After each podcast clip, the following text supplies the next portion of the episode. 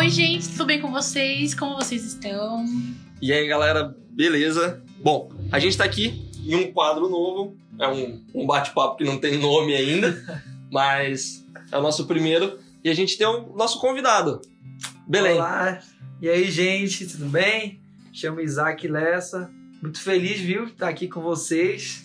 Sei que tem grandes coisas de Deus aqui para fazer. Tamo juntos, vamos aí. A gente vai ter um bate-papo agora. A ideia do quadro é a gente falar sobre assuntos do reino. O É, Isaac tá aqui, é um amigo nosso próximo, e ele vai contar algumas experiências é, que ele teve aí durante a vida dele, a jornada dele, a conversão dele. E é isso. Comece se apresentando, Isaac, como foi aí essa- esse seu início? sempre estive dentro da igreja. Meus pais são pastores, mas é aquilo, né? Porque você tá dentro da igreja que é Sim. salvo, tu sabe das coisas, na verdade não, né? E certo dia, se eu não me engano, 2014, eu lembro que era dia 1 de janeiro, eu, ti- eu, ti- eu tava vindo de uma festa com os amigos, e aí a gente falou assim: ah, ano novo, bora agora agradecer a Deus, porque tal, está mais um ano aqui. Eu ah, então bora, né? Cansado, que eu gosto de dançar, pra quem não sabe, dançar os negócios aí com a perna. o famoso mata barato. Mata barato. Dançarino nato. Aí eu lembro que o Tati entrou lá, minha tinha na chave da igreja, aí estava lá dentro e de repente começou a orar, agradecer. Sabe aquela oração assim, cansado? Deus, eu te abençoo. Porque você tinha voltado a Oração antes de dormir, tá ligado? tá ligado? Abençoa meus pecados. Aí eu peguei, fiz aquela oração, todo mundo fez, mas de repente entrou um, sabe, uma presença, uma algo assim que eu nunca tinha sentido na minha vida. Eu lembro que eu tava sentado numa cadeira de plástico e de repente eu já levantei, já joguei a cadeira pra frente e já senti um calor no corpo, eu senti aquela presença e eu comecei a gritar: Jesus é real. Nossa. Nossa, aí eu falei, meu Deus, isso aqui é real, cara, isso é real, é real. Até então eu só ia pra igreja, voltava ia pra igreja, mas depois disso aí eu posso dizer pra você que foi que eu decidi. Falei, cara, eu tenho que dar a vida por, por isso. Foi Uau. quando você realmente conheceu Quando assim. você falou assim, Cristo vive, Foi. mano. Cristo vive, Cristo vive. Eu lembro que no outro dia tinha um pedreiro em casa lá e eu comecei a falar pra ele, mano, deixa eu te falar uma coisa, Jesus está vivo. É, Era isso, era isso que eu falava pra evangelizar a galera. Jesus está vivo, Jesus está vivo, Jesus está vivo. E foi uma verdade, sabe, tão forte dentro de mim que mudou a minha vida. Tipo, E você comentou que é, você estava vindo de uma festa, então você, tipo, não tinha essa. Você estava vindo de uma festa mundana, assim, vamos supor. Não, não era uma festa. festa comum. É, era uma festa comum, assim, de boa. Daí você decidiu, Foi. tipo, ser a única galera e. A galera, assim, eu não tava afim, não tava muito afim não de orar, sabe? Cansado, amanhecido, fiquei dançando, tá suado. Então eu falei, nunca imaginava que Jesus ia me encontrar ali. Eu imaginava numa vigília, Sim. numa conferência, numa igreja, tipo, alguma coisa assim, culto, assim, alguma coisa. Mas não, foi uma coisa bem normal, como a gente tá aqui, né? Cotidiano. Foi. De repente a presença de Deus invadiu meu coração ali. Eu falei, mano, eu quero dar minha vida por isso. Até hoje estamos aí. Nisso aí, sempre explicando pra galera que existe um motivo pra acordar. E outra pergunta que eu tenho também. Você falou que você tem pais que sempre foram cristãos, né? Sim, meus pais são. Você pastores. chegou a ter uma curiosidade, até uma experiência fora da, daquele ambiente assim cristão, tipo dos seus pais, na sua Sim. casa? Qu- Eu me lembro que quando eu tava em casa, né, meus pais sempre iam pra igreja, me levavam pra igreja. Só que eu ficava dentro de mim, sabe? Como que deve ser fazer alguma coisa errada? Aí eu pensei assim, como será viver uma vida lá fora? Tipo, tipo eu cresci na igreja, eu sei que é o certo, mais, mas como é que é? Sei lá, dar um soco em alguém? Como deve Nossa, eu já quis fazer logo isso. como é que é uma coisa? E vi essa curiosidade, na verdade, não só isso, como também a dúvida sobre Deus. Tipo, mano, peraí. Nossa. Será que Deus é real mesmo? Será que Jesus está vivo? Será que... Aí eu comecei a fazer essas perguntas, essas curiosidades. Aí eu parei pra pensar um pouco, peraí, por que que meus pais dão a vida por isso? Nossa. Eu tenho um avô também, né, que ele é missionário, pastor, presidente de um ministério. Eu olhava pra vida dele, ele é cego ele, tal. E eu falei, como meu avô é cego, meu avô não enxerga, mas ele acredita nisso com toda a força. Vai lá e tem uma palavra pra te dar. E eu falei, mas tem, tem alguma coisa aqui nesse, nesse, no, no evangelho? Tem algo que sei lá, faz as pessoas viver de uma forma diferente. E isso começou a vir dentro de mim a curiosidade sobre o mundo e tal. E também sobre será que Deus é mesmo é real? Será que essas coisas são reais? Mas de repente, depois ele se encontra e, tipo, parece que não quis mais saber, sabe, disso. Tipo, sarou meu coração sobre essas dúvidas, sobre Deus, sobre a curiosidade do mundo. E eu entendi que eu tava vivendo era uma coisa assim que valia a pena. Né? Uma coisa, será que vale? Não, tenho certeza dentro do meu coração, vale a pena viver por isso. Então, o encontro com Jesus foi uma coisa que mudou todos esses pensamentos sobre curiosidade do mundo, sobre se Deus existe ou não. Isso, tipo, acabou. Acabou. É aquela parada do copo ou meio cheio ou meio vazio, tá ligado? É quando Jesus entra na sua vida você realmente Isso. tem esse, esse, esse conhecimento, o copo tá cheio, mano. Você não, não tem mais como se olhar assim, não, o copo tá meio cheio, não, o copo tá, tá meio vazio, não. O copo tá cheio. Tá então cheio. você. Não, o copo tá cheio, eu tenho Isso. certeza, tá ligado? Isso. Eu, eu, te entendo, eu te E, entendo. e, e que, e que é louco também é que também não vou dizer que ah, depois desse encontro tudo deu certo. É. Tinha vícios meus ainda que precisavam ser sarado, área no caráter que precisava. É isso que eu acho legal também se falar a respeito, porque a galera tem essa ideia de que, poxa, conheci Jesus, tive uma experiência com ele. Pau! Perfeito! É. Você tá perfeitinho! Nossa. Arrebatado, né? É, Tá já ligado? pode.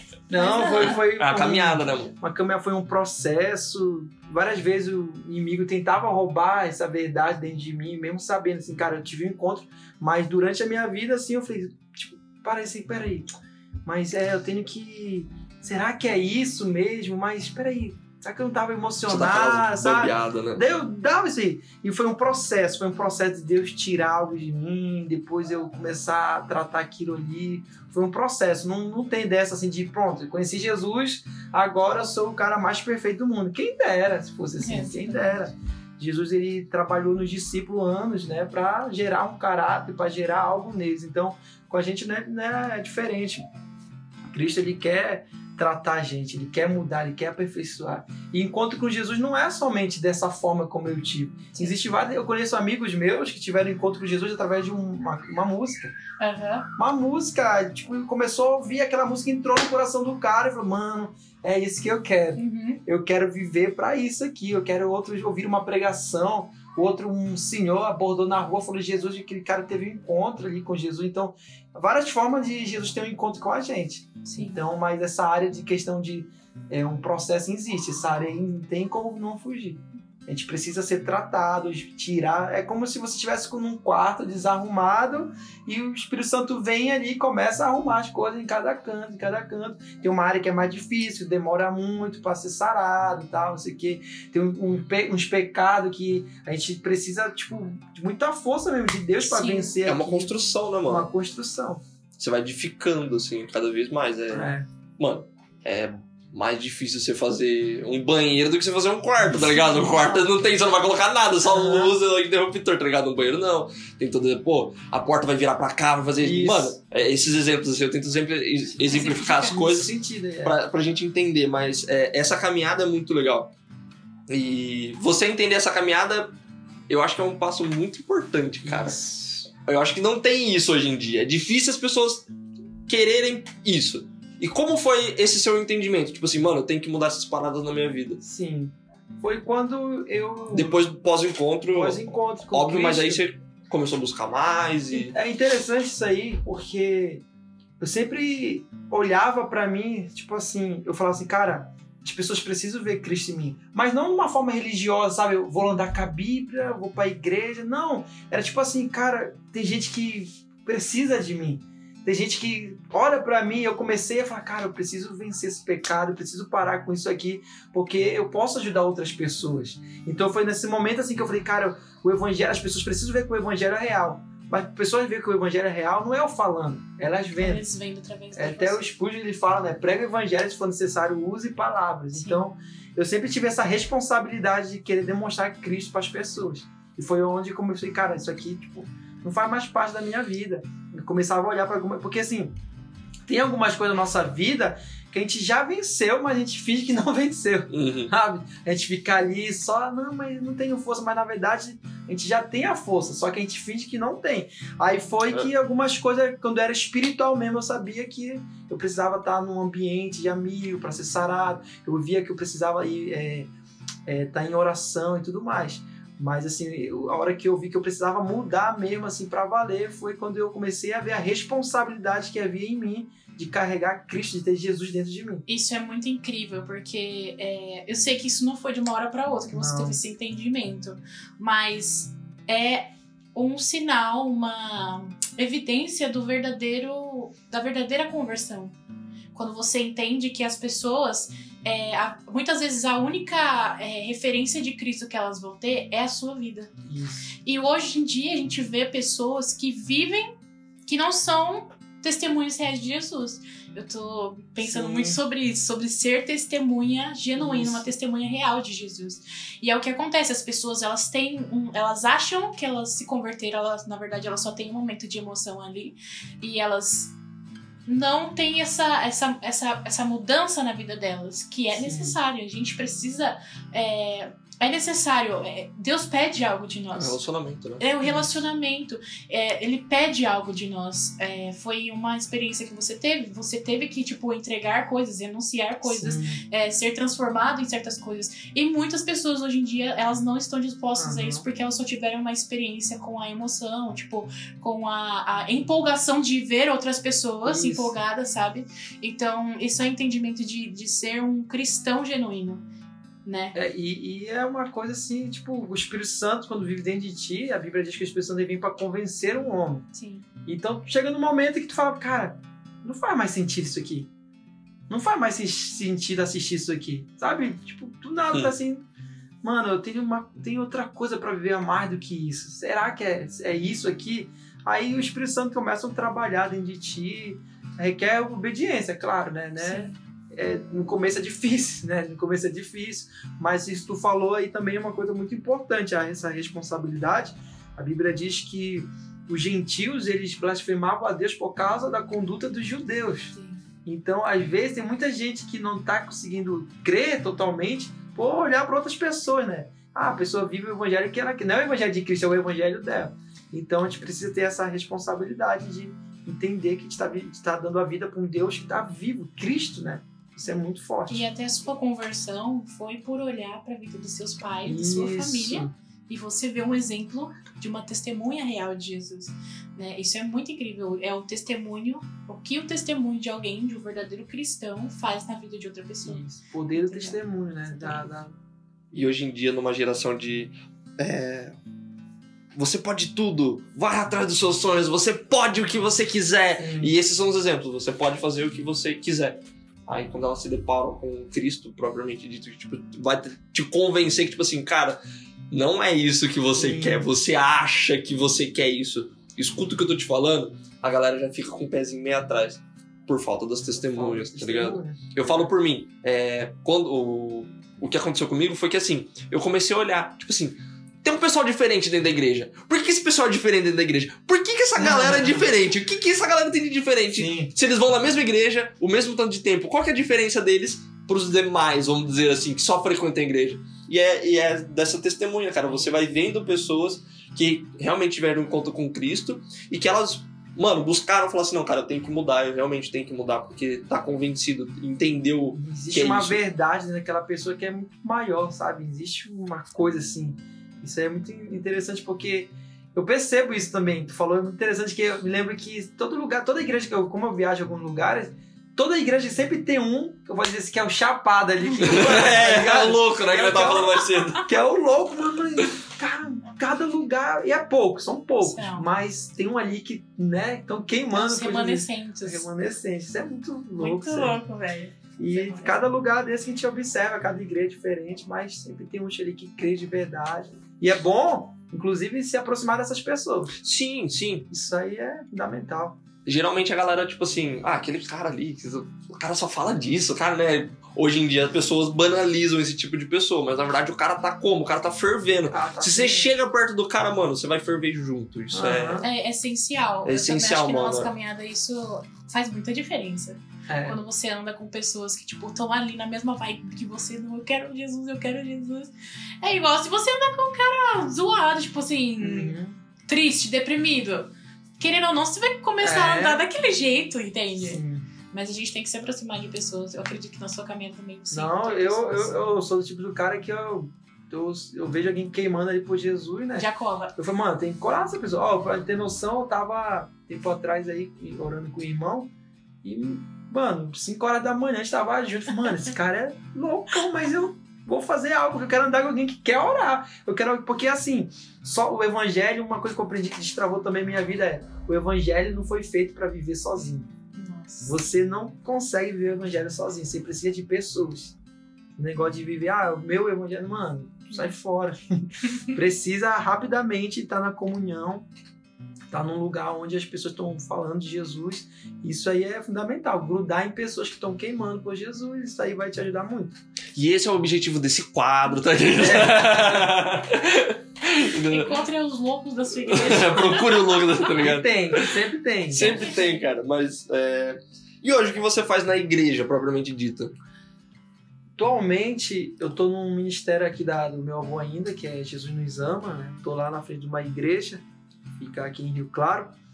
E atualmente estamos lá, né? Dirigindo o culto, a igreja e tudo mais. Mas eu também sou coordenador de jovens em Belém do Pará. Tem a rede de jovens, né? Cada igreja tem um grupinho, se reúne, ele faz algumas coisas ali para Jesus.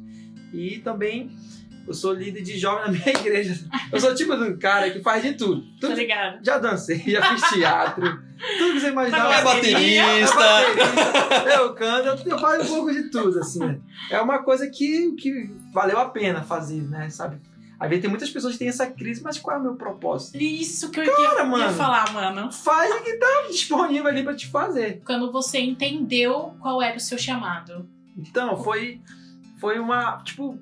Eu, eu era assim, peraí, eu vou fazer de tudo. Eu fazia parte do evangelismo, fazia parte de, do, do devocional, fazia de tudo. É de tudo. Mas teve um dia que eu entrei nessa crise, assim, tipo, mano, o que, que eu eu faço tudo, mas que, qual é o meu propósito? Tá? Qual é o meu ministério? O que, que eu tenho que fazer? Aham. E eu lembro que eu tava no quarto orando, já tava uma semana que pensativo sobre isso, mas sempre disponível, é muito bom deixar isso claro, que é sempre ser disponível, fazer, que uma hora você se encontra. E eu Sim. comecei a fazer tal, comecei a fazer tudo. Eu já percebia que os meus livros já lia muito sobre evangelismo, missões, eu percebi que já tinha esse livro. Querendo ou não, a gente já vai trilhando um caminho. Isso, já né? vai sendo inclinado para isso. Exatamente. Eu falei, mas como vi meu livro assim, de evangelismo e tal, não sei o que, uns cursos que eu fiz. né? Depois que eu parei, eu me tocar, pá, rapaz, eu tenho uma inclinação para esse lado daqui, assim, de missões. Aí eu me lembro, acho que, que mudou também muito meu pensamento foi quando eu tava em casa, no meu quarto, sem camisa, assim, sabe? Aquele calor de Belém fervendo. e eu tava ali, aí de repente eu falei, Deus, eu preciso ouvir tua voz, eu preciso saber. E Deus deu uma palavra para mim, que é em 2 Timóteo 4,5, que diz: Seja moderado em tudo, suporte o sofrimento e cumpre o teu ministério de um evangelista. Quando eu vi aquele negócio ali, falei, ah, mano, é isso. Eu peguei aquela, ver- aquela palavra e tornei ela uma verdade dentro de mim. Tomei posse mesmo daquilo ali. Mano, é isso aqui que eu tenho que viver. E eu fui comecei a estudar mais, a me aprofundar, a seguir pessoas, estar nessa vibe aí também aí. E foi que onde eu descobri mesmo, assim. E eu vou dizer uma coisa bem séria, tipo, é, cada dia vai sendo construído. Cada dia isso aí não é uma coisa assim que eu vou dizer, ah, eu sou evangelista, só vou pregar o evangelho e pronto. Não. Não. Eu faço de tudo. Eu faço de tudo. Eu limpo a igreja, eu faço aquele negócio, faço o evangelismo, faço o devocional, toco a bateria, toco o violão, canto, faço de tudo. Não me prendo numa caixinha. Tem muita Sim. gente que se prende, não, eu sou pastor, então eu só faço o que o pastor faz. Aham. E na verdade, em tudo é servir, né? Em tudo é servir. Então foi aí que destravou o meu chamado, que pode dizer assim, De de evangelista. evangelista, que eu falei, cara, eu tenho que pregar o evangelho por aí. Uma coisa legal que você falou é que, pá, destravou. Aí você foi atrás Isso. de procurar mais conhecer pessoas, fazer curso, então estar nesse meio, estar no ambiente de que criar esse ambiente, né? De, pô, é, quem tá fazendo o mesmo propósito que eu, seguir essas pessoas, porque eu acho que é a É. mesma visão, né? É porque é tipo assim, Deus te dá uma palavra e tu precisa andar nessa palavra. É. Não é tipo assim, Letícia, vou te fazer agora uma. Tu vai pregar o evangelho lá pra Europa. Aí fala, ai, eu vou ficar aqui na minha cama deitada, vou ficar aqui, não vou fazer nada. Não, Deus te deu uma palavra, o que tu vai fazer? Eu vou estudar inglês, cara. É. Vou me aperfeiçoar nos meus, meus dons Amém. Glória a espirituais. Deus, aleluia. Olha, eu vou estar recebendo. Receba. A palavra aqui. Então tem uma ação. Deus dá uma palavra, mas também tu tem que andar nessa palavra. Sim, você falou sobre isso e eu lembrei. Eu, nossa, eu- isso foi uma coisa que eu ouvi que o Ângelo fala sobre fazer a vontade de Deus. Eu não sei falar isso, porque foi um negócio que explodiu minha mente Meu assim. Porque a gente acha que a gente só vai fazer a vontade de Deus quando a gente se mover, tipo assim, ah, que é um exemplo meu. Ah, tenho chamado pra missões. Missões em tal lugar. A vontade de Deus na minha vida só vai começar quando eu for pra lá e tal, tal. Só que não. A vontade de Deus tá na Bíblia. Vontade de Deus, eu estou vivendo a vontade de Deus hoje. Caminhando pra esse propósito, Sim. que é o propósito da minha existência, que Deus me chamou pra pra fazer. Isso. Então, é bom desmi- desmistificar essa ideia de que a vontade de Deus é só quando você se move assim geograficamente, vai pra um outro Aham. lugar, né? É, e tirar essa ideia disso. Mas a vontade de Deus, fazer a vontade de Deus, cumprir a vontade de Deus, é servir e é manifestar o reino onde a gente estiver. Aonde você estiver, senão a gente é aquilo, né? A pessoa às vezes espera, assim, tipo, não, Deus deu uma palavra, então eu vou ficar aqui. Cara, tu, tu vai ver ah, os apóstolos, eles andaram, Cristo falou, eles andaram, acreditaram naquilo lá e deram a vida por aquilo. Então a gente tem essa parte de, de missões, tipo, tipo exemplo de missões. Ah, missão, o que é missão? Para alguns a missão é ir para um, a África. É sempre. É sempre a África, né? A missão é, mas para de perceber, por que, que você nasceu nesse lugar? Por que, que eu nasci em Belém? Por que, que outro nasceu em São Paulo? É. Parar para analisar, cada um tem né, um lugar onde nasceu, a cultura, os pais, cada um tem ali um, um- um jeito de nascer, mas parar para pensar por que, que tá ali naquele lugar já tem um propósito. Porque tudo indica pra Tudo indica. Aí depois, caso você sair, viajar, isso é consequência da sua perseverança, de estar ali na sua cidade, é, fazendo a obra, aquilo que Deus quer. Mas a gente precisa mesmo tirar isso da mente, de achar assim que ah, Deus me deu uma palavra, eu vou ficar aqui e vou viver um ministério só daqui a anos e. Não, cara. Esse- Agora é, já pode estar vivendo. né? Isso com Deus. É viver, a- viver aquilo que Deus quer para hoje Sim. a fé que Deus nos dá é para hoje, né? Só para amanhã, é para hoje. A gente precisa viver hoje aquilo que Deus quer. Sim. E, bom, você falou sobre missão, e agora a gente pode entrar nesse assunto, né? Sobre missão. Vai lá. É de missão cair João Batista, você tá ligado, né? Próximo, próxima coisa. E a gente, você é de Belém, né? Belém E- do Pará. Belém do Pará. E tá aqui em Rio Claro, São Paulo. É, eu gostaria que você falasse também um pouco sobre essa diferença de culturas, né? Porque a gente tava conversando Nossa. aqui antes a respeito, tipo, é tudo muito diferente, É né? bem diferente. É tipo, eu percebo que, vou dar exemplo de Belém, eu vejo muitas igrejas de várias horas de culto. Tipo assim, tu vai assim, meio-dia tem culto, três horas da tarde tem culto. Tu vai num lugar, sempre tem uma igreja aberta ali orando. Aqui já não vejo bastante. Aí daí eu fiquei, sabe, é diferente aqui. Mas assim, claro, tem também a questão espiritual, né? Que lá foi uma coisa assim diferente, onde a gente sabe qual é a potestade ali, e aqui também sabe qual é a outra. Mas existe uma diferença muito grande, assim, de, de igreja lá, tipo, uma coisa, culto na rua, é uma coisa normal lá. Uhum. Tu vai aqui, já não vejo, raramente eu vejo culto aqui. É mesmo, assim. tipo, na pandemia tem. uma- É, mesmo assim tá tendo lá, normal. Pandemia, os caras estão, ó, metendo no evangelho ali. Que né? da hora. Mas tem sim essa diferença, assim, de jovens, é, questão de trabalho, criação, é muito bem diferente. Eu percebi pra cá, até falei para vocês mais cedo, né? Uhum. A questão também, assim, pode ser negativa, né? Que tem lá, tem uma área que os jovens eles são mais propensos a alguma coisa, aqui é mais propenso a outra coisa. Sim. Mas existe uma diferença muito grande. Mas o que eu mais vejo mesmo é essa questão espiritual. Lá eu vejo, tipo, bastante lugares abertos. Pra cá já vejo uma coisa mais é, reservada, Uhum. uma coisa assim mais, sabe? Cai muito naquela que a gente tava falando mais cedo. Tipo, aqui é mais olhando pra nós mesmos, tá ligado? Isso então, também. tipo assim, ah, é. Ah, culto 3 horas da tarde. Não, 3 horas da tarde eu tô no meu serviço. Não tem É, como eu abrir isso. mão do meu serviço pra ir no culto, culto, tá ligado? Aqui tem muito, muito disso. É, Você entende? Então, tipo assim, é um evento de domingo, por quê? Porque ah, domingo funciona, tá ligado? Porque ninguém vai. aham. E uma coisa aqui que eu vejo aqui, o pessoal gosta muito na igreja de domingo, né? É domingueiro, todo mundo. Então, se meu pai estivesse aqui, ele ia cantar uma música. Não seja crente domingueiro. É muito engraçado. Seu pai não tá, pode cantar. Ainda não.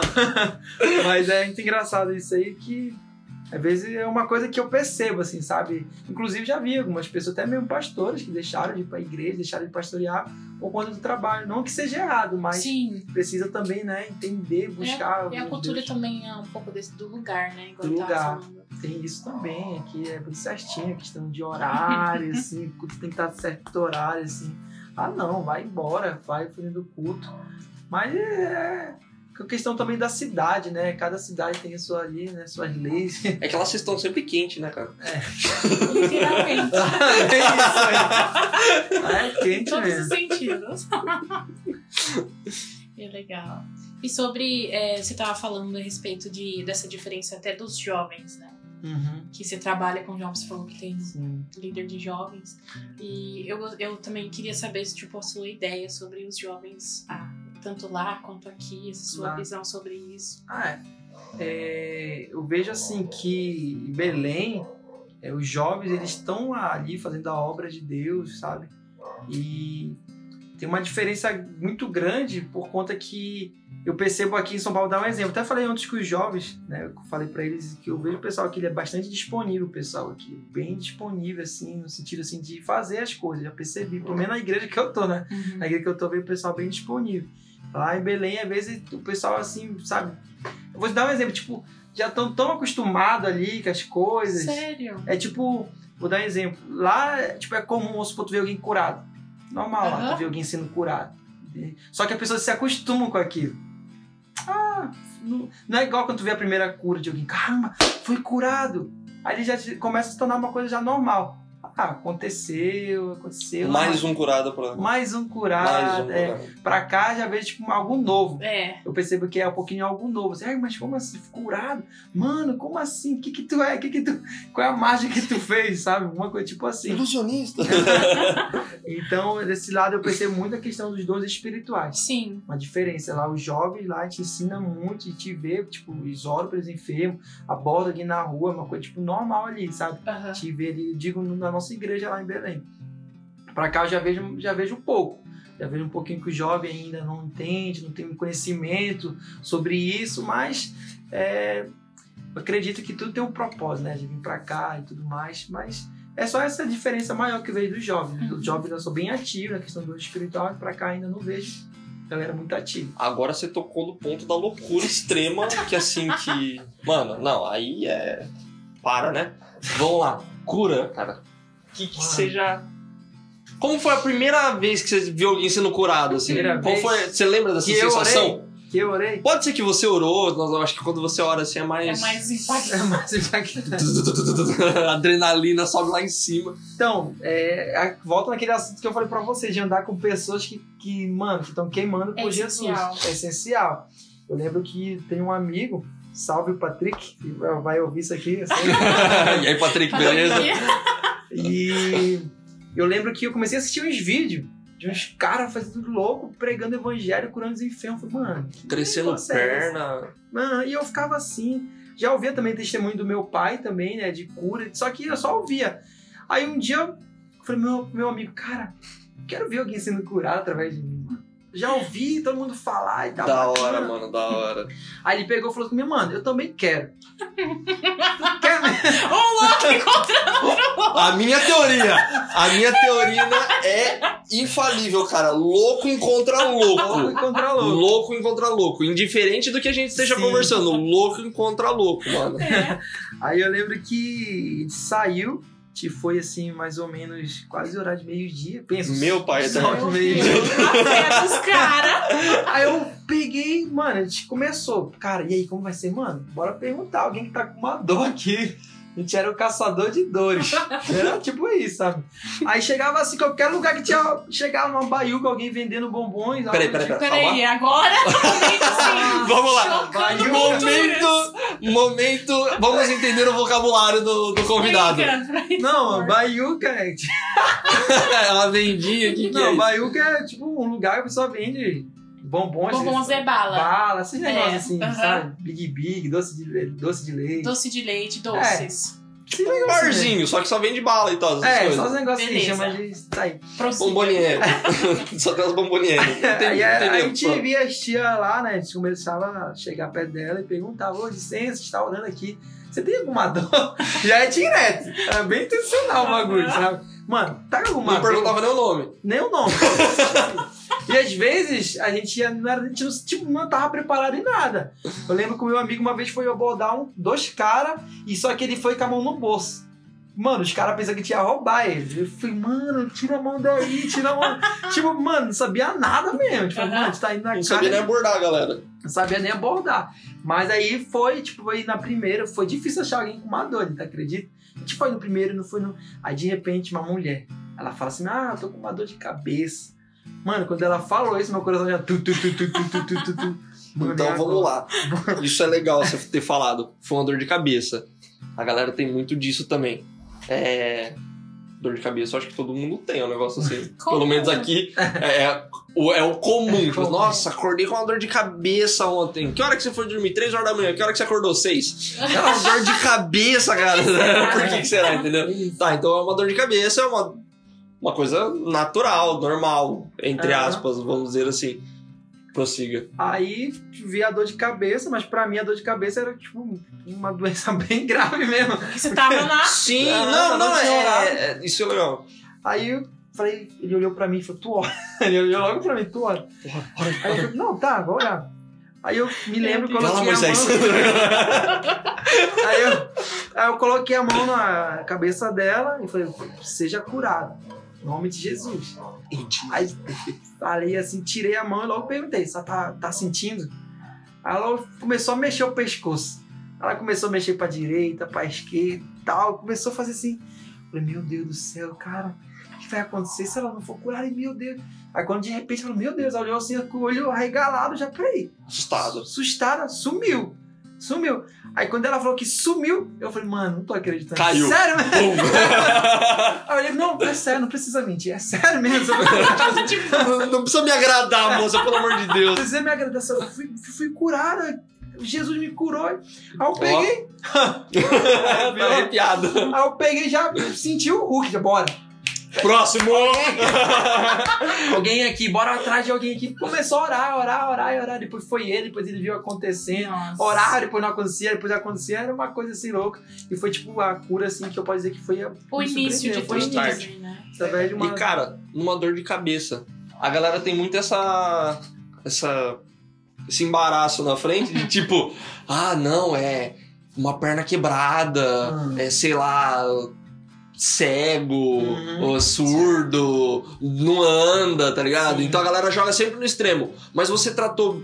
Eu tenho certeza que você ia tratar, mesmo se o cara fosse cego, Sim. quanto a moça com dor de cabeça, Ah, como um meio de Jesus, de engrandecer o nome de Deus, tá ligado? Tipo assim, Sim. vai ser curada em nome de Jesus, tá ligado? Indiferente se for um cego ou se for um cara. É, eu costumo dizer que é a mesma fé pra orar por uma dor de cabeça, a mesma fé pra orar por um câncer, por um tumor, é mesmo o que faz, na verdade, a cura é Jesus, né? A única coisa que é diferente, que a gente, a gente costuma dizer que a fé é como se fosse um músculo. A gente fala, a gente fala muito isso. Que é tipo, você ora uma dor de cabeça, aí depois tu vai se encorajar, tu já vai orar por uma perna, depois tu já vai orar, aí aos poucos tu vai crescendo gradativamente, né? Tu vai orando pelas pessoas. Mas assim, se colocar uma dor de cabeça, alguém com uma enfermidade grave mesmo, a gente vai orar pela mesma forma que gente ora por uma dor de cabeça. Que quem faz é Jesus, né? Jesus que É, cura. sempre ter essa ciência de que não é sobre nós. Não é sobre nós. É sobre o que ele quer fazer. E também é, tem até experiências de você, tipo, acredito que você teve essas experiências de você orar e as pessoas não serem não curadas. serem curados. Isso aí é uma coisa que acontece, acontece bastante, assim, só que é aí que tá a parada. Não aconteceu? Amém, cara. Não aconteceu na, na próxima vai acontecer. Não aconteceu na próxima, continua orando, continua perseverando até que uma hora aquele negócio ele vai acontecer. Que até então eu gosto muito de algo que o Theo Hayashi fala, é que, cara, se acontecer a cura não aconteceu, amém, tu fica mais humilde. Tu fica mais. Não deu certo? Tá bom, deixa pra próxima. Isso é, é, é até interessante isso aí, que às vezes muitas pessoas deixam de orar por conta disso, Sim. né? Ah, eu orei a primeira, eu não tenho um dom. ou senão Deus não quer me usar.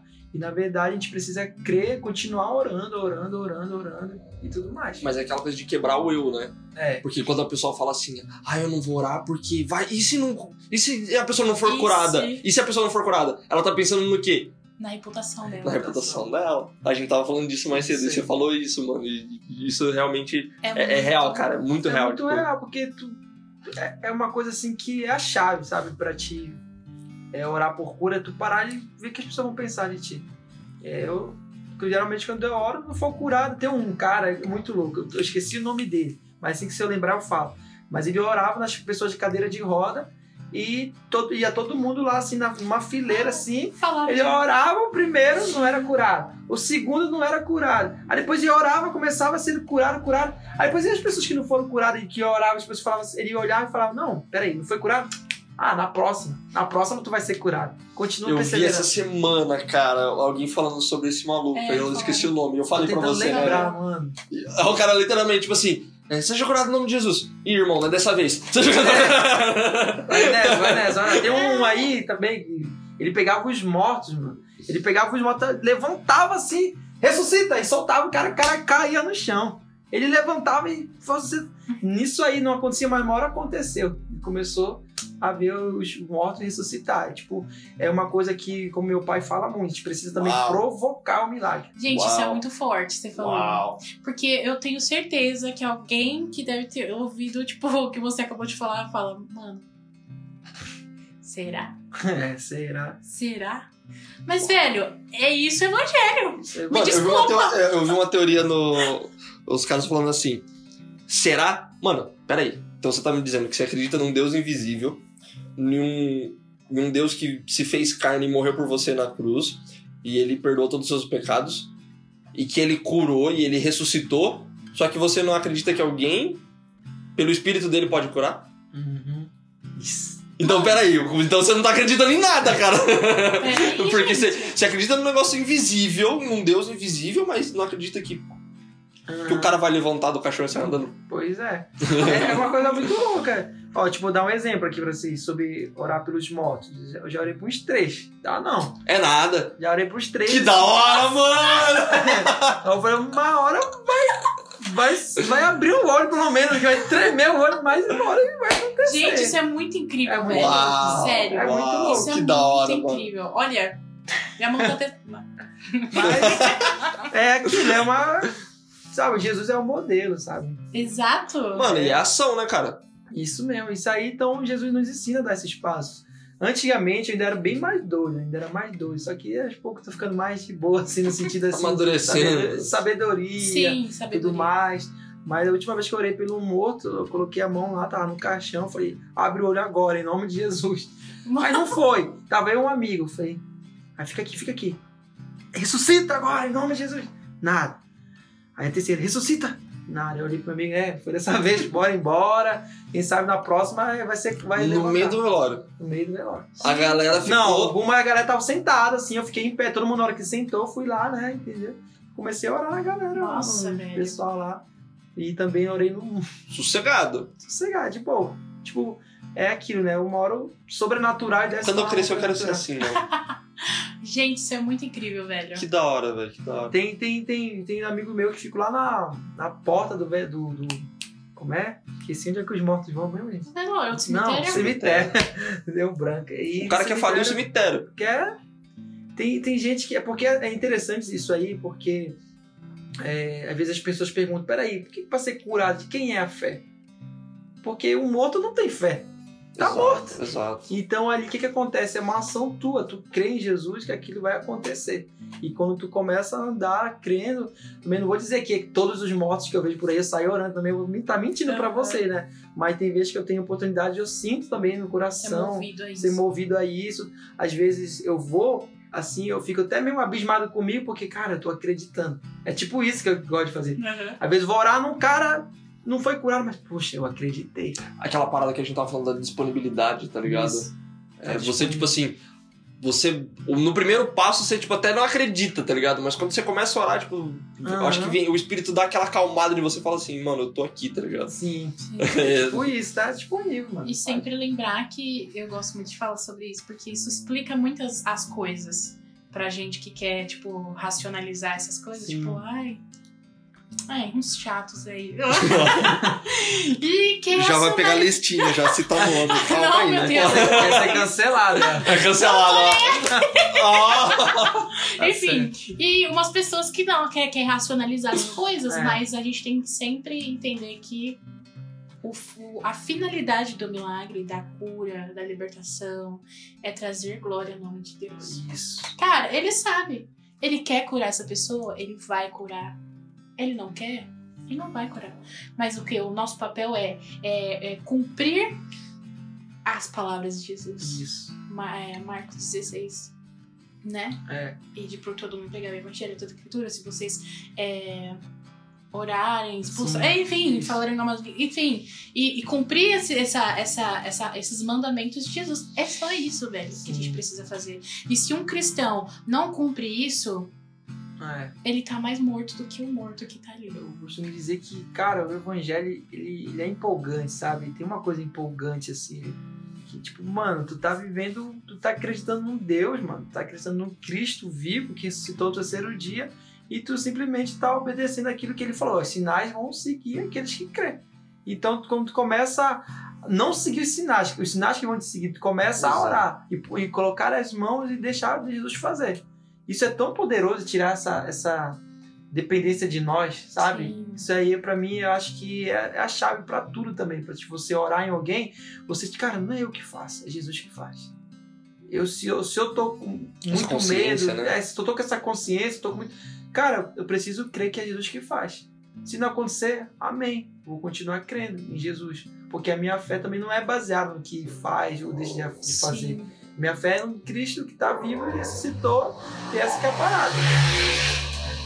E aquilo que as escrituras falam, né? Se a palavra diz, se tá escrito, mano, Acho é pra gente acreditar nisso. Isso. Tem. A gente, não- a gente nunca pode diminuir o evangelho pelas nossas experiências ruins. Conheço muitas Exato. pessoas que, que, que tipo, ah, eu orei, Cristo, é, Jesus não curou, pronto, Jesus não quer me usar nisso, ou senão não é- Deus não quer mais curar como antes. Aí entra na incredulidade, usa a Bíblia, começa a falar, não, Jesus só quer curar a alma, só quer curar ali. E nós precisamos crer que Jesus ele quer.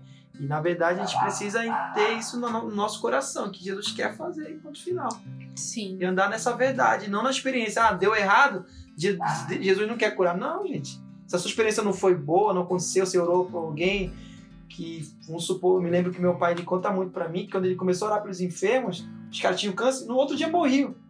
Todo mundo que queria orar morria, morria, morria, morria, morria, morria. Aí foi uma hora que ele podia entrar em crise ali de fé, mas não, ele continuou crendo, continuou perseverando. Então a fé, ela não pode ser baseada na nossa experiência, ainda que seja boa ou ruim. A gente precisa crer. Não é porque eu, supor, eu orei como uma pessoa foi curada, pronto, agora eu vou me basear nessa. O ego Aham. aumenta, né? Infla ou. Agora a minha experiência, ela, a minha experiência nunca deve ser pelo que eu faço, sempre deve ser pela Bíblia. Eu devo obedecer à Bíblia. Porque se eu se não deu certo, cara, eu obedeci. É. É tipo isso, sabe? Eu orei, não aconteceu, ou aconteceu, mas é, eu obedeci, é isso que importa. Sim. Eu já soltar o ego aqui, né? Pessoal Não, conhece o essa, ego. essa, essa parada, assim, é, eu e a Letícia andam falando bastante sobre isso. É, é literalmente na passagem do, do caminho estreito, tá ligado? Sim. Por quê? Das duas, uma. São três pontos, né? Ou você cai pra um lado, ou você cai pro outro, ou você segue a verdade. Isso. Entendeu? Aí você, tipo, ou você orou e a pessoa não foi curada. Mano, tem gente, a maioria das vezes, fala que nem, que nem você tava falando. Pega a Bíblia como e usa de base Uhum. pra aquilo. Ah, não foi curado por conta disso, disso, disso. É e usa pra incredulidade. incredulidade. Incredulidade. Ou, tipo assim, curou. Não, porque eu, quando eu orei, pô, já jogou lá em cima. Quando eu, o eu já passou, entendeu? Isso aí, isso aí que acaba com muita gente. Sim. Orar aconteceu, mas eu. Ah, mas se Aí quando eu- não acontece, tipo, essa pessoa que é ora e acontece, ora e acontece, ora e acontece. Quando ela ora e não acontece, desmorona, tá já ligado? fica desanimado, não crê mais em Deus, não crê mais em nada. Por isso que tudo que você fazer nunca é, leve a sua experiência maior do que a Bíblia. Deixa a Bíblia sempre ser maior. Viva uma vida profética, cumprindo a palavra de Deus. Isso é a chave, né? Top. Sempre, sempre, acreditando no sobrenatural de Deus. Sempre acreditando no sobrenatural. E caminhando nisso. Uhum. É, sobre os dons espirituais também, né? É, tem isso aí também, dons espirituais. Que é uma coisa muito. É, você falou que lá isso é normal. Sim. Aqui já não é. Entendeu? Então, é, eu acho que também tem essa diferença dos. Essa diferença dos jovens de lá com os jovens aqui. Por isso que você falou, quando você chega com isso aqui é muito novo, porque as pessoas aí, elas não, não estão mais acostumadas a ver o sobrenatural acontecendo. É, até as, a relação dos dons espirituais. Isso. Muitas igrejas até pararam de pregar sobre isso. E é muito importante a gente ter essa, esse entendimento sobre os dons espirituais. É, porque a, a Felizmente, muitas pessoas elas se fecham por dons espirituais, sabe?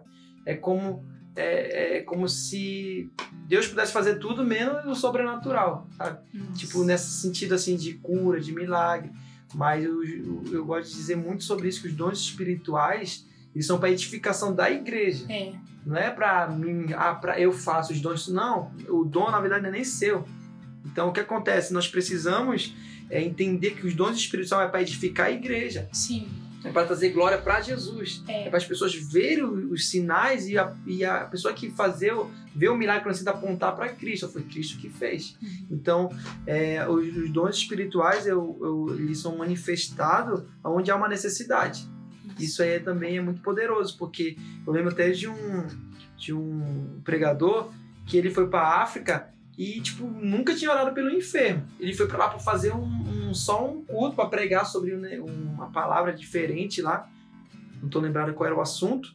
Sobre para pastores, lembrei sobre liderança, ele ia pregar sobre liderança. Aí, de repente, viram que estava indo para lá um brasileiro indo para lá e os africanos ficaram doidos, começaram todo mundo os enfermos começaram a fazer fileira lá. Aí chegou lá, ficou sentado assim, ficou, peraí, por que tem um monte de gente doente aqui? Muleta, um monte de coisa. Aí ele ficou pensando, mas quem é que vai orar pra esse cara? Quem é que vai orar pra essas pessoas que estão doentes? Aí de repente chamam ele, vem cá. Aí ele vai. Quando ele chega lá, o, o pastor fala pra ele, olha, ora pelos enfermos. Aí ele, não, não, mas eu nunca orei, ora pelos enfermos aí. Aí ele pegou, tá, começou a chamar todos os enfermos, colocou a mão e nunca tinha, tipo, ninguém deu uma palavra para ele que ele ia curar os enfermos, e simplesmente a necessidade daquele lugar. Faltava, faltava a cura ali. Aí de repente ele orou, o primeiro foi curado e começou, pode vir todo mundo. A edificação mundo... da igreja, mano. A edificação da igreja. Pra trazer glória ao nome de trazer Cristo. Trazer glória ao nome de Cristo. Então o Espírito Santo vai agir muito onde há uma necessidade ali. Qual é a necessidade? Que lá muitos enfermos, o Espírito Santo vai vir para curar os enfermos. É. Então os dons, inclusive até mesmo a Bíblia ela fala do dom de cura não é no singular, fala no dons espírito, no, fala no plural, dons de cura. Porque tem várias formas também de Jesus curar. Esse é um assunto bem, bem longo, complexo. assim, pode dizer bem também complexo, de entender que existe várias formas de Jesus curar. Tem aquela cura que não acontece na hora, mas acontece depois. Já aconteceu de orar num cara, ele tinha um problema no joelho, eu orei e não aconteceu nada. Mas quando ele foi para casa dele, andando, a perna dele começou a esquentar, o joelho dele. Começou a esquentar, esquentar, chegou na cadeia e estava curado. Nossa. Então tem várias formas, tem outros que curam pela sombra, né? Que é, é Pedro. Pedro. Tem outros que, curam pela, que curaram pela sombra, tem outros que pegam o barro, Jesus, cospe, saliva e passa a noite. Então tem várias também formas de, de, curar e também tem várias formas das pessoas receber a cura, né? Não existe um método, né? Não existe um método. É isso que é poderoso, que tipo, não tem uma caixa, Jesus só cura dessa forma. É. Não. Vou dar exemplo, Jesus pode curar alguém através dos médicos. Também. Sim gente não pode fechar nossos olhos. Jesus pode curar através dos médicos? Pode. Mas não tem como pôr Jesus numa, numa caixinha. Só cura. É só a cura sim, tá ligado? Uhum. Desse jeito. Não assim. tem como. Então Jesus tem os dons espirituais aí traz muito sobre isso, dons de cura, né? Que a gente pode ver que Jesus tem várias formas de curar um enfermo através é, de um, vamos supor, de um remédio, pode ser, ou também através de uma palavra, Sim. através de um vídeo, alguma forma a gente pode curar aquela pessoa ali. Eu gosto daquela analogia de, tipo assim, o cara tá se afogando. Já viu essa analogia? Ah, não. O cara tá se afogando lá, aí passa um barco do lado dele e fala assim: Cara, vem aqui, vai dar a mão. Ele fala assim: Não, Jesus vai me salvar, Jesus vai me salvar. Aí o cara, tipo, vai embora. Aí passa outro barco. Aí, dá a mão, dá a mão, cara, não, não, Deus vai me salvar, Deus vai me socorrer. Aí passa o terceiro, mesma situação. Aí o cara morre. Aí ele chega lá assim, nossa, mas eu. eu pra, pra Deus, né? Tipo assim, Sim. nossa, cara, mas eu tava te esperando você, cara. Ele falou assim. Eu mandei três barcos pra te salvar, cara. Tá? E ele esperando, gritando ali. Você entendeu? É, é aquela coisa da pessoa também. É, é místico, né? Descer um anjo do céu, assim. É, tocar no- pra curar. Tem uns que, que acontece. Tem, tem gente que vai ser curada, Deus quer curar através de outra forma. Eu gosto muito de chamar de uma amiga minha que ela tinha um tumor e, cara, ela te orava nela, orava nela e nada acontecia, nada acontecia. E depois de oito meses orando, ela foi curada. A gente poderia muito bem, como eu falei pra vocês, poderia muito bem dizer: Deus não quer curar.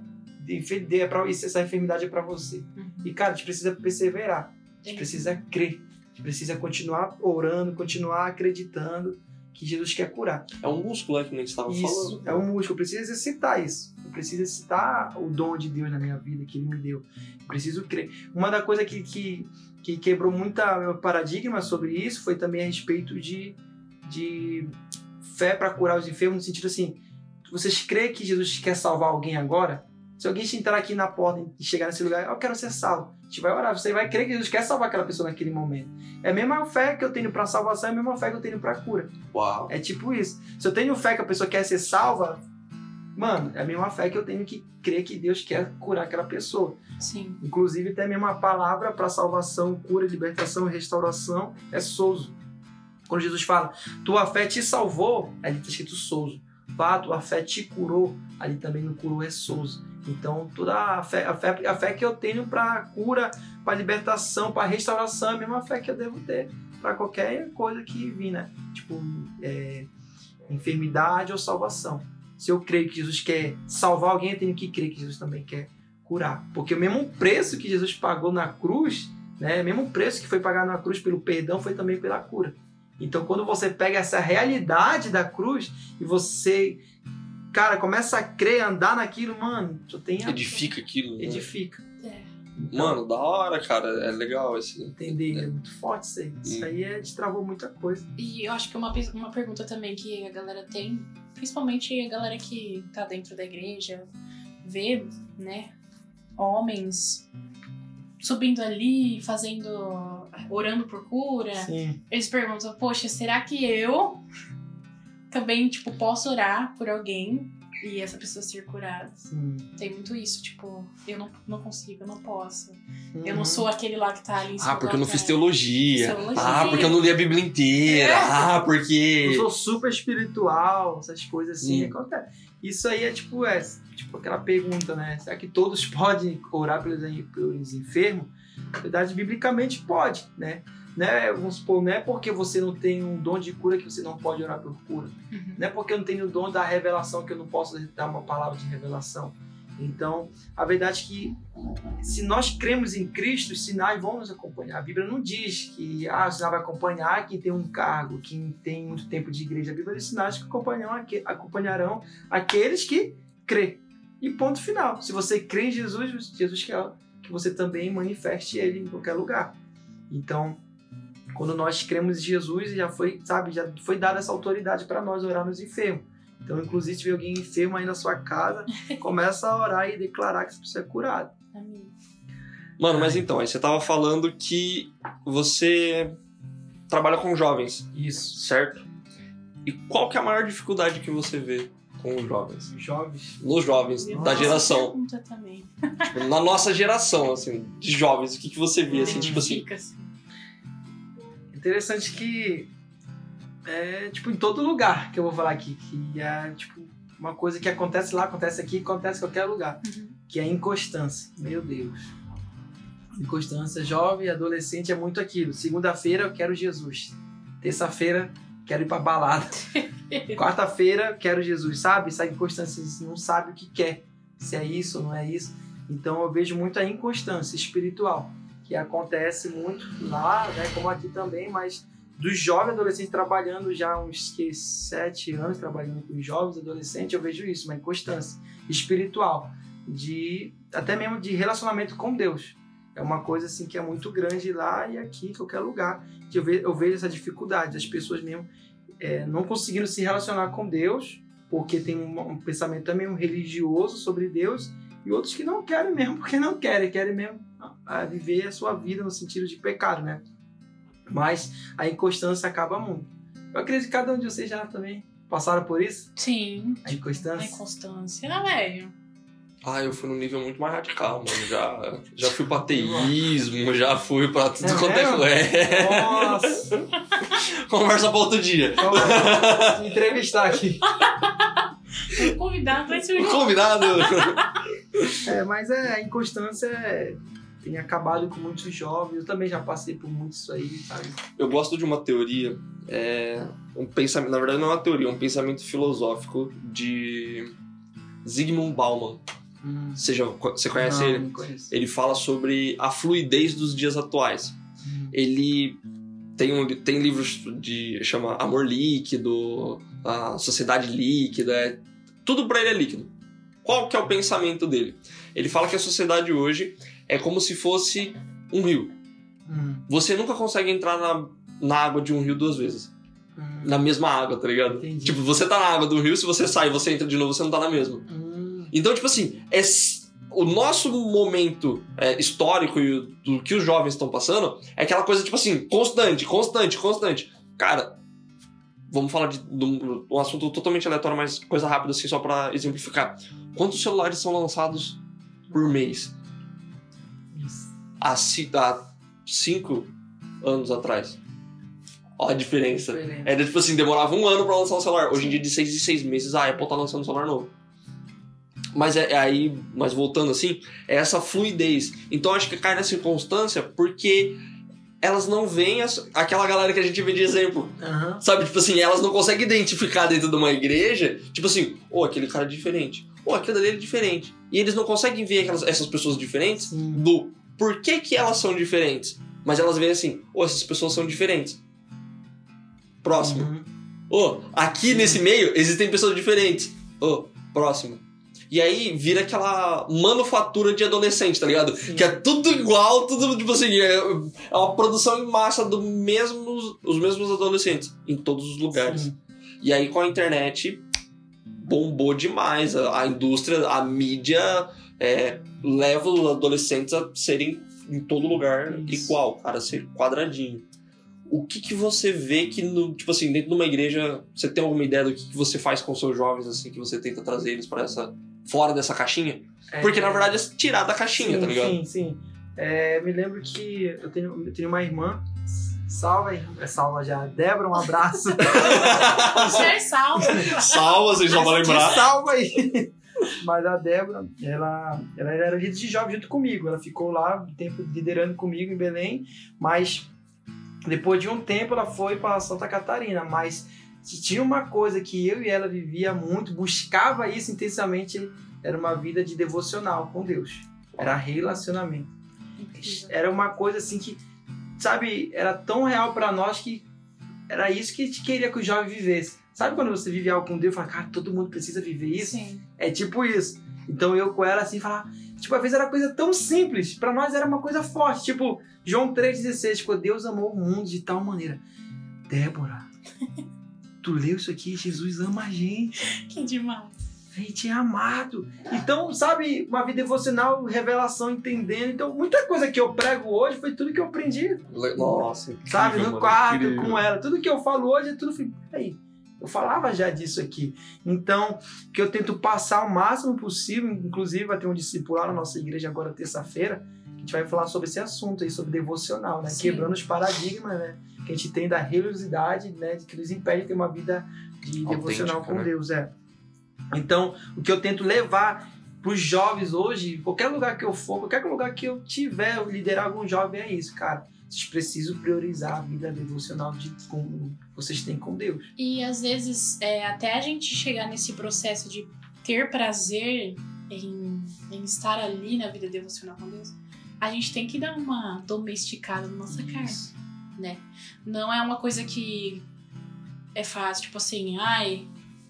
Ai, vou criar a vontade aqui agora de ficar três horas dentro Hum. do quarto, falando com Deus, com louvor, orando e, e lendo a palavra. Não é uma coisa que. que não é uma coisa que é, acontece assim de uma hora pra outra. Sim. No começo você tem que domesticar, tipo, Isso. Cara, É, que a gente falou lá no começo. eu, né? eu sempre falo sobre isso. Porque isso é tratar a nossa inconstância, Isso. sabe? É tipo, é aquilo, aquela parada, né? Não é todo dia que eu tenho vontade de ler Bíblia. Não. Não é todo dia que eu quero orar. Mas é aquela disciplina espiritual, chama disciplina espiritual, Sim. né? Inclusive, você falar muito isso. Ah, por que, que eu escovo o dente? É uma disciplina, escovar o dente é uma disciplina. Tu tem que acordar banheiro e escovar o dente. Então, a disciplina espiritual ela, é muito forte também. A gente precisa, de alguma forma, levar o nosso coração para aquele lugar lá e entender que, cara, é, é espiritual isso. Jesus, ele tá me ouvindo. Jesus tem prazer de estar me ouvindo.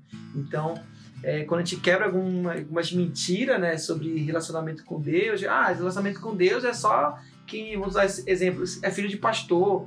Só pode viver um relacionamento com Deus genuíno quem tem anos de, anos de igreja. Não, cara. Na verdade, nós precisamos entender que, às vezes, para a gente viver algo com Deus, precisa quebrar algumas mentiras, a gente precisa ir para oração, mas requer sim uma disciplina espiritual. E ser precisa- constante nessas coisas. Ser constante, Permanecer, né? eu costumo dizer que eu prefiro ser fiel todos os dias, 20, 30 minutos para Deus, do que querer falar um monte de coisa que eu vou fazer para Deus. Ah, não, hoje é 3 horas no quarto, hoje é isso aqui.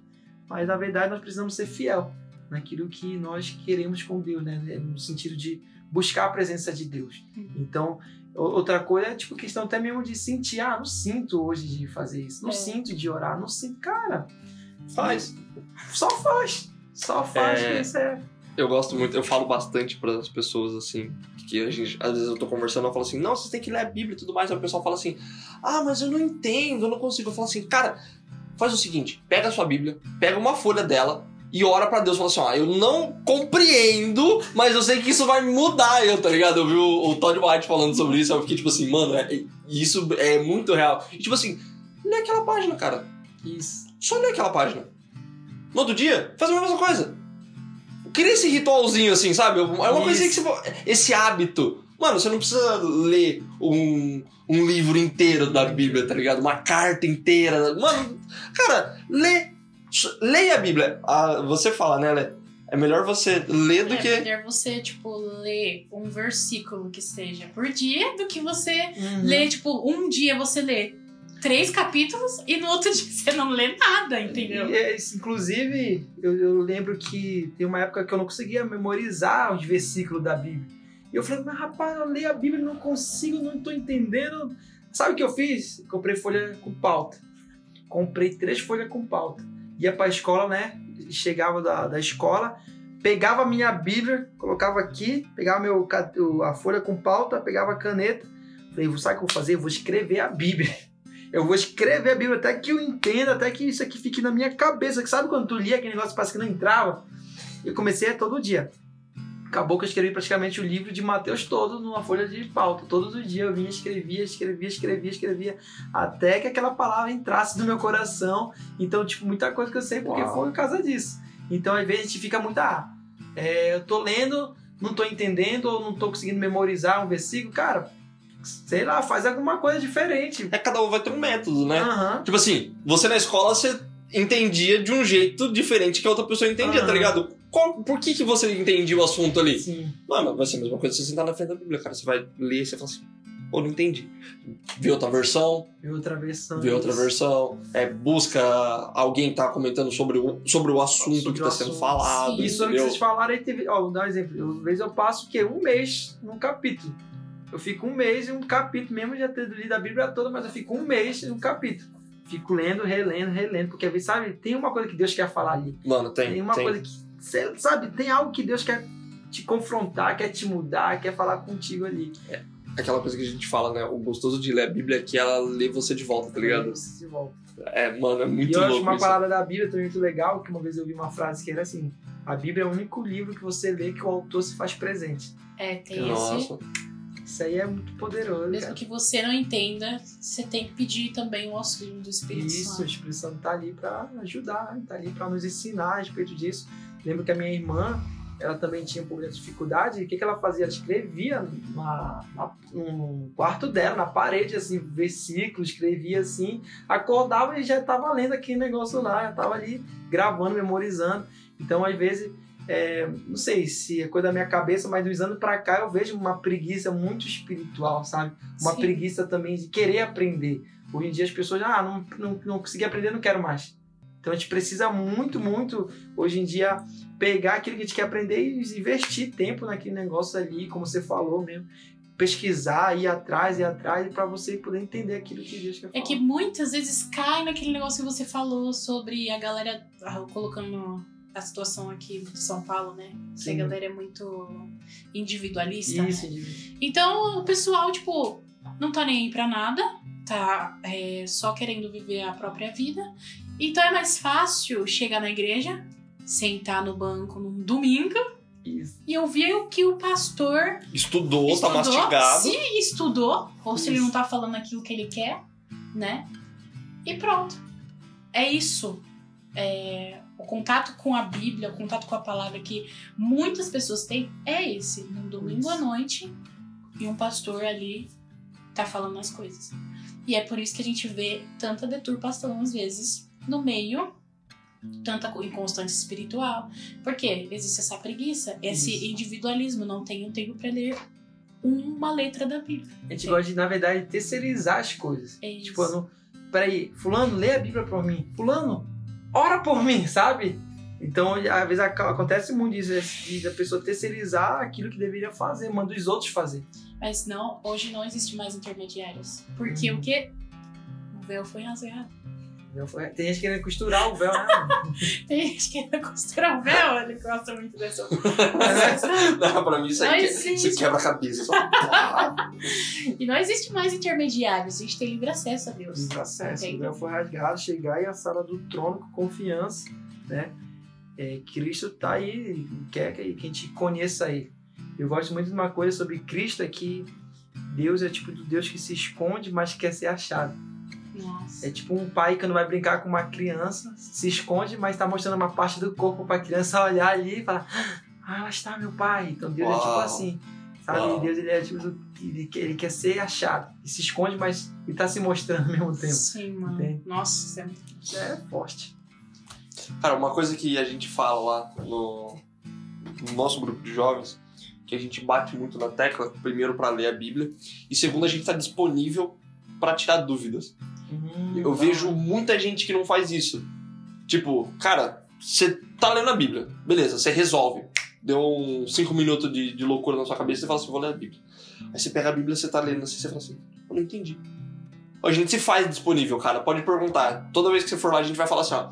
É, e se você precisar de alguma ajuda, se você não entendeu, se você quiser ter um entendimento melhor, ou até mesmo assim, começar um plano de leitura com a gente, entre em contato. A gente vai estar disponível pra vocês. Vamos conversar, vamos Pra ter esse movimento, sabe? Tentando é, estimular a galera a ler a Bíblia e assim, falando assim, ó, a gente tá do seu lado, sabe? Criar esse Uhum. discipulado de tipo, leitura, estamos ajudando.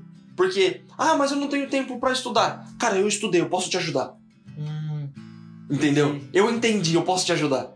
Eu, eu sei te falar, eu posso te ajudar. aham. Mas você precisa querer saber. É verdade.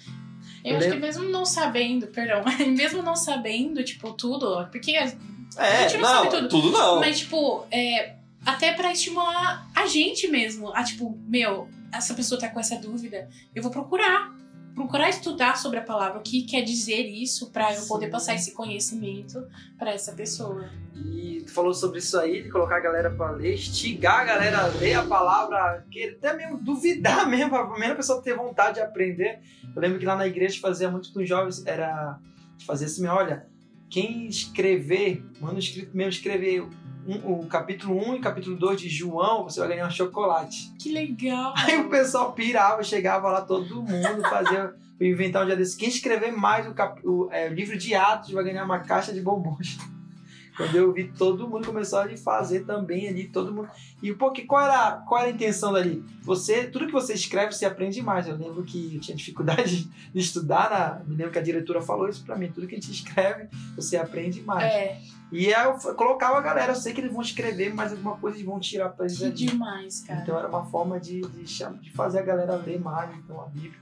Eu acho isso muito incrível. Nossa, vocês tiveram assim muito uma sabedoria. Ai, que eu não sei se eu entro nesse assunto do meu pai, mas tipo assim. Hoje em dia vai fazer assim: quem fizer o melhor vídeo de TikTok É. citando um versículo da Bíblia, tá ligado? Não, mas agora, sério, a- é, identificar isso e, cara, muito bem sacado isso que vocês fizeram. Porque hoje, tipo, a gente vê igreja fazendo balada para atrair os jovens.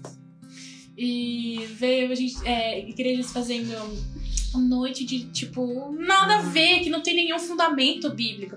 Não tem um, um propósito de levar aquela pessoa para mais perto de Cristo. Não tem. Pode procurar o culto. Não tem. Não tem, não tem, não tem, não tem, não tem. Só entretenimento. É Tá fazer da igreja literalmente um evento. Aham. É liter... não, é tipo assim, literalmente pegar o templo e fazer assim, ó. Hoje a gente vai fazer uma festa aqui dentro. Uhum. Aí a gente E daí, se a gente encontra jovens, pessoas superficiais na fé, aí o problema tá onde? Entende? Mano, são coisas superficiais que estão sendo jogadas pras pessoas.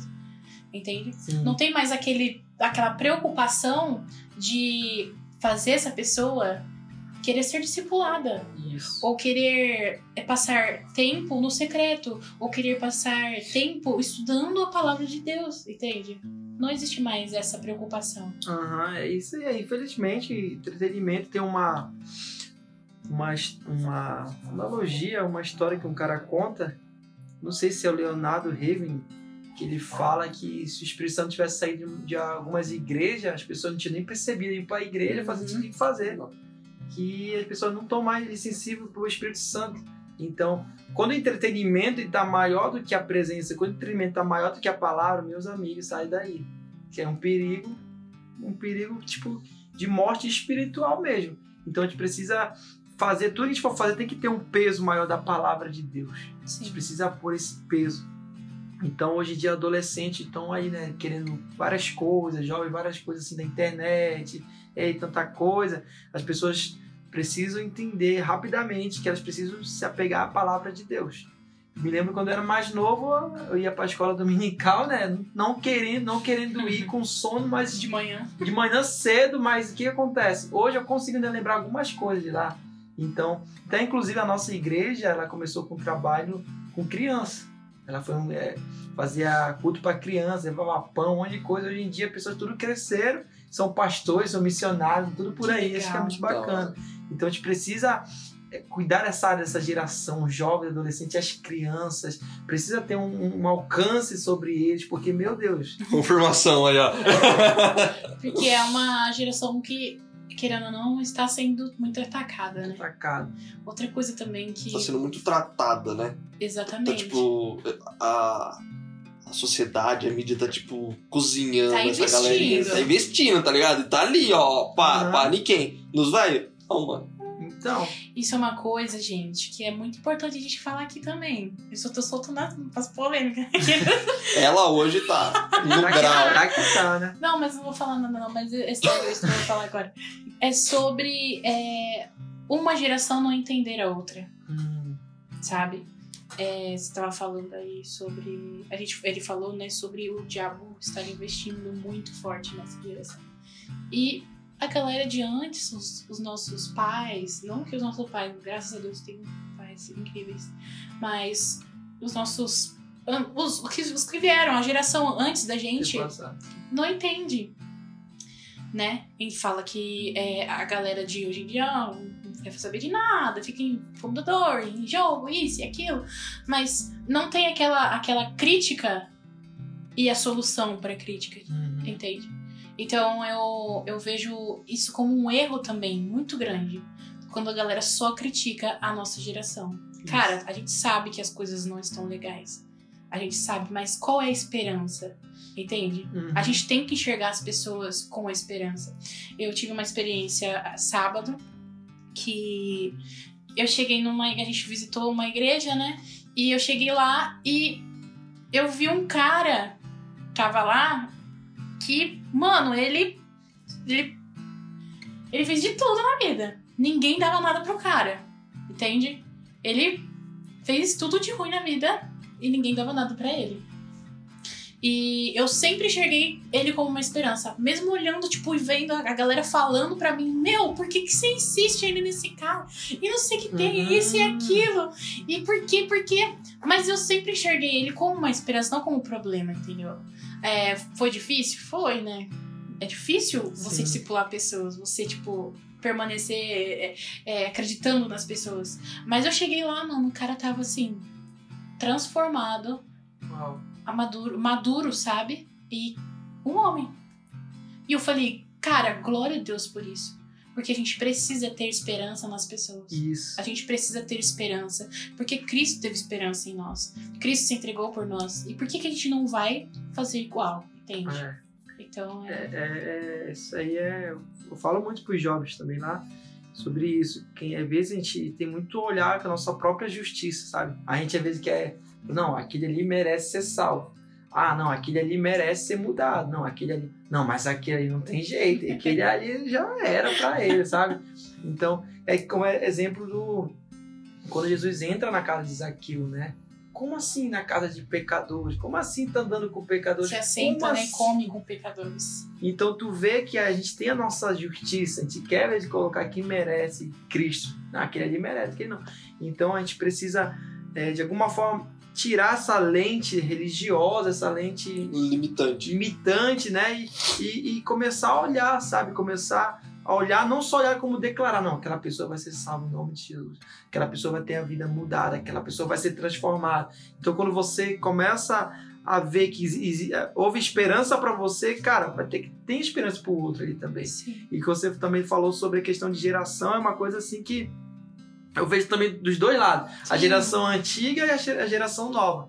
A geração nova fala da antiga, ah, eles são muito religiosos, Sim. sabe? A geração antiga já olha para os novos e fala, ah, são muito, é muito libertinagem, é muito aquilo, é muito, sabe? Não existe uma compreensão dos dois lados. Aí a gente precisa muito ter um equilíbrio nisso também. É. Precisa muito ter um equilíbrio, porque os caras antigamente são, eles eram religiosos, são religiosos, mas, cara, os caras oravam, mano. É. Buscavam, bus- buscavam Deus.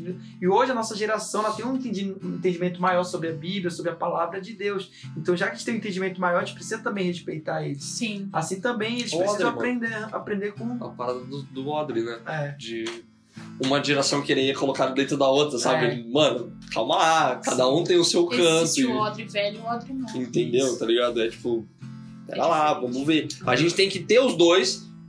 Os dois. É, os dois. Uma coisa que me preocupa muito, que tem me preocupado esses dias, tenho visto muito, questão da próxima geração. A próxima geração, tenho visto, sabe?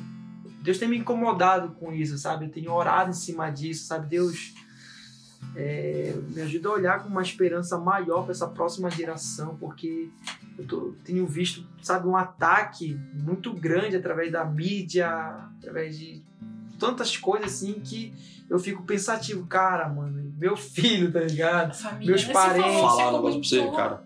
Eu vi um, um cara comentando sobre isso. E eu e a Letícia tá nessa mesma pira, tá ligado? Porque qual que é a, o, a pegada desse negócio? Assim, você, seus pais, pastores. Pô, minha mãe, ela é da igreja católica, da igreja cristã. É, meu avô é católico. Então, tipo assim, a gente já tem uma base. Você chega numa galera hoje e fala assim: seu pai acredita em Deus? Ah, meu pai acredita em Deus. Ele vai em qual igreja? Ah, não, meu pai não vai em igreja. E, e cada vez mais tá piorando, porque a galera que já não vai na igreja tá tendo filho e, tipo, qual que é a base cristã que essa galera tem? Então, tipo, é, ainda os adolescentes, alguns ainda têm, mas a maioria ou conhece é, Cristo, é, tipo assim, conhece mesmo, conhece a igreja e crescido dentro da igreja, ou é aquele que é o filho de quem foi magoado pela igreja. Isso, Entendeu? entendi. Então, tipo assim, a gente tá nessa transição de sair de uma galera magoada, dos pais magoados, pra crescerem filhos de pais magoados e criarem filhos nessa mesma pegada, nesse mesmo pensamento. Então, cara, a gente tá sendo incomodado mesmo. É. Deus tá incomodando a gente, tipo assim, a próxima geração, a geração que nem você falou, assim, mano, meus filhos, nossos filhos, tipo assim, cara, Isso. E aí, o que vai ser? Eles nesse meio. E o que, que a gente vai fazer? O que a gente É faz muito isso? aquele negócio que você falou sobre família, né? Eu Sim. acho que a gente tava conversando lá. Aí você falou sobre família. Que, você, que Deus tava falando muito a Ah, respeito sim. de famílias, Sim. né? E se, pegando essa vibe que o João falou, cara, hoje em dia o adolescente e os jovens não tem mais esse sonho de ter família, de constituir. Uhum. Pode ver. Tem diminuído muito. Hoje o adolescente ele quer ser um youtuber, ganhar muito dinheiro. Ele quer ser um. que Você fazia lá de jogo? Deus Streamer, ó. Tome-lhe, tome. Aqui, então, Deus quer. Deus, e, tipo, a galera não tem mais é, tipo, essa ideia de família. Mas olha só como isso vai longe. Uma família que tem um fundamento que é Cristo vai ter filhos e filhos e isso vai se multiplicando. É literalmente um discipulado. Sim. Entende? Em uma escala, tipo assim, Exatamente. Então, genealógica. Veja, é por isso que a galera fala muito. Tem essa briga, mas aí entra política muito sobre, já- sobre isso, sabe? Mas Aí tem já esse, vamos essa. pra outra essa pegada. não, não vamos pra esse. Não, por favor. Mas tem Por essa favor. realidade. Tem essa realidade de que tá investindo nessa geração pra lá no futuro eles estarem destruídos e não saber mais de nada. Sim. Porque para ali o que Deus, tipo, não, não que pare, mas, entendeu? É, é A o palavra. limite. Isso, entende? É Sim. ali. Mas agora, se alguém é transformado através daquela pessoa, conhecer outra pessoa, constituir uma família fundamentada em Cristo, e através daquela família, mano, Deus vai fazer o estrago, entende? Isso. Então, é meio que esse pensamento. É, é, é, a gente precisa muito se atentar para isso, que é, a gente precisa construir. Aí, Como eu falei né, no início, o evangelho não se trata de mim, sabe? Porque é, o que eu vivo não é também só para mim. O que eu tô vivendo hoje, as pessoas vão olhar para mim. Eu Vou dar um exemplo, aí a gente fala assim, ah, mas eu vou me desviar, ninguém vai ligar. Não, se você se desviando, muitas pessoas vão morrer também. Sim. Então, o que, que eu penso hoje? O, o que, que da minha cabeça tá hoje é o seguinte, cara, eu vi o evangelho não só para mim, mas eu vi o evangelho também pensando na próxima geração, pensando nos meus parentes, pensando nos meus primos. Penso que, hoje- mano, os primos é um monte por aí.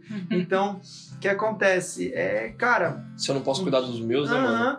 É tipo assim, um dia eles vão crescer. E vão crescer. Ah, mas eu tenho um parente que ele é louco por Jesus. Eu tenho um tio, talvez. Eu tenho um tio que ele é apaixonado, ele deu a vida, a adolescência, ele deu tudo por Jesus. Então eu penso já nisso, de ser já uma forma de uma luz para eles, porque cada dia que passa as pessoas estão ou desvalorizando as coisas de Deus, deixando para de lado esses negócios. Então a gente precisa se atentar muito forte isso, que você está construindo algo espiritual não só para você, mas uma próxima geração. É. Tem gente que está olhando para você, gente que vai se espelhar em você, a forma que você vive com Deus, vão olhar. Como eu falei de mim, o que, que, eu, que, que a, a grande coisa que me curou, que eu olhava para meus pais. Mas peraí, por que, que meus pais acreditam? Por que, que minha família dá vida? Por que, que eles são pastores? Então, tem alguma coisa, você começa a saber, tem alguma coisa por trás disso, tem alguma coisa que faz eles querer ser isso, porque, eu te falar uma coisa, eles não, eles não iam viver isso por acaso, não iam viver. A minha mãe, a minha mãe, ela, ela, ela chega comigo e começa a contar uns sonhos muito cabuloso mesmo, espiritual, que eu fico, mano, eu só acredito porque a minha mãe tá dizendo. Uau. Então é uma verdade tão grande que eu carrego para mim. Então o que, que eu vou passar para a próxima geração? Aquilo que eu aprendi, né? Aquilo que Deus me ensinou e de acordo a isso eu vou também criando, vou construindo algo para a próxima geração. Então eu preciso atentar rapidamente para isso que o evangelho não é o egoísmo, estou vindo para mim. Sim. O evangelho é para mim. Ah, mas se eu fazer as coisas erradas, me desviar, não tem problema. Não, tem problema sim. Você precisa entender que o evangelho ele é mais real, cara. O evangelho é vivo. Então eu preciso me atentar para isso e entender que tem pessoas que estão me olhando. Tem Sim. pessoas que estão se espelhando em mim. Uhum. Tem pessoas que vão crescer. O Verga, mas Isaac era da igreja quando era criança, quando era adolescente, era ainda é. Não digo só igreja, mas digo questão de né? Uma vida Manteve, espiritual. né? aham. Aí eu pego, já penso nisso. Então o que, que eu tô construindo não é pra mim, é pra próxima geração. É um legado que você. Um legado. Uau! Meu- uau. Inclusive, inclusive é, eu tava conversando com uma amiga minha antes de vir pra cá, pra Rio Claro. É, se eu não me engano, ela fez uma pergunta pra mim assim mesmo. Foi, eu tava tentando lembrar quem foi que fez, mas foi ela, a Amanda. Ela falou, perguntou, ela estava conversando sobre como a gente queria ser reconhecido depois de morrer. E eu falei pra ela, cara, eu quero ser conhecido como aquele que acreditou. Aquele que, cara, Isaac morreu, faleceu, esse senhor faleceu em nome de Jesus. Esse senhor faleceu. Égua, esse cara acreditou. Esse cara acreditou em Jesus. Esse cara foi aquele que creu e deu a vida por isso. Então, eu penso muito nisso, nesse legado, como tu falou, eu penso muito, cara, depois, o que, que eu vou, sabe, o que, que as pessoas vão pensar, o legado, aquilo que eu construí nas pessoas. Isso é muito fundamental. E, Uau. tipo, Fechou muito bem. É, uma coisa que eu gostaria que você deixasse para essas pessoas que estão ouvindo a gente é sobre esse evangelho real, uma conclusão de tudo desse Sim. evangelho real. Se Você pudesse, falou, é, se pudesse deixar um. Sua frase final, ó. É. Cristo vive e não pode, que é nossa. Pode. não pode, é nossa. Pode falar. Eu ia dizer para todos que estão ouvindo que existe um propósito de vida, existe um porquê do acordar, um porquê do respirar. Então, é, quando nós se atentamos para essa verdade, cara, por que, que eu tô vivo? Porque existe um sentido, existe um propósito de vida. Não é à toa que, ainda que você passou por grande dificuldade na família, cresceu sem pai, sem mãe, alguma coisa assim, algo do tipo, eu quero dizer que existe um propósito de vida. Existe algo que você pode, possa acordar e querer viver para isso. Não é somente trabalhar, passar numa faculdade, ganhar, tá, ganhar o maior dinheiro possível, cara. Isso é legal, é, a gente precisa disso, precisamos. Mas existe algo muito mais profundo do que isso. Existe um propósito de vida. Existe algo que vai além daquilo que a gente tenta pensar na forma terrena, carnal. Existe algo muito superior a isso. Então eu quero dizer para você, existe um propósito de vida. Existe uma razão para viver e viver é Cristo. Ah, Cristo Cristo vive! Belém, cara, muito obrigado. Foi incrível o nosso primeiro bate-papo aí. Foi muito Cara, bom. Não tinha como ser melhor. Eu que agradeço a oportunidade de estar junto com vocês aí.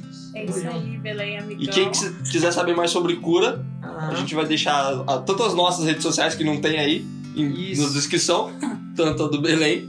E, mano, entre em contato, manda uma mensagem. Sim. Pode mandar, ficar alguma alguma dúvida É. aí, não entendi isso aqui. O que, que tu diz orar pelos mortos? Até isso aí. Sai abraçando de fundo! Loucura. Pode mandar mensagem pra gente aqui que a gente vai responder. Isso, galera. Espero que vocês tenham gostado. Compartilha Compartilha. pros seus amigos se gostou e se edificou alguma coisa aí. Mano, Cristo vive, Belém, de novo, cara, muito obrigado pela sua participação. E até a próxima. Vamos pra cima.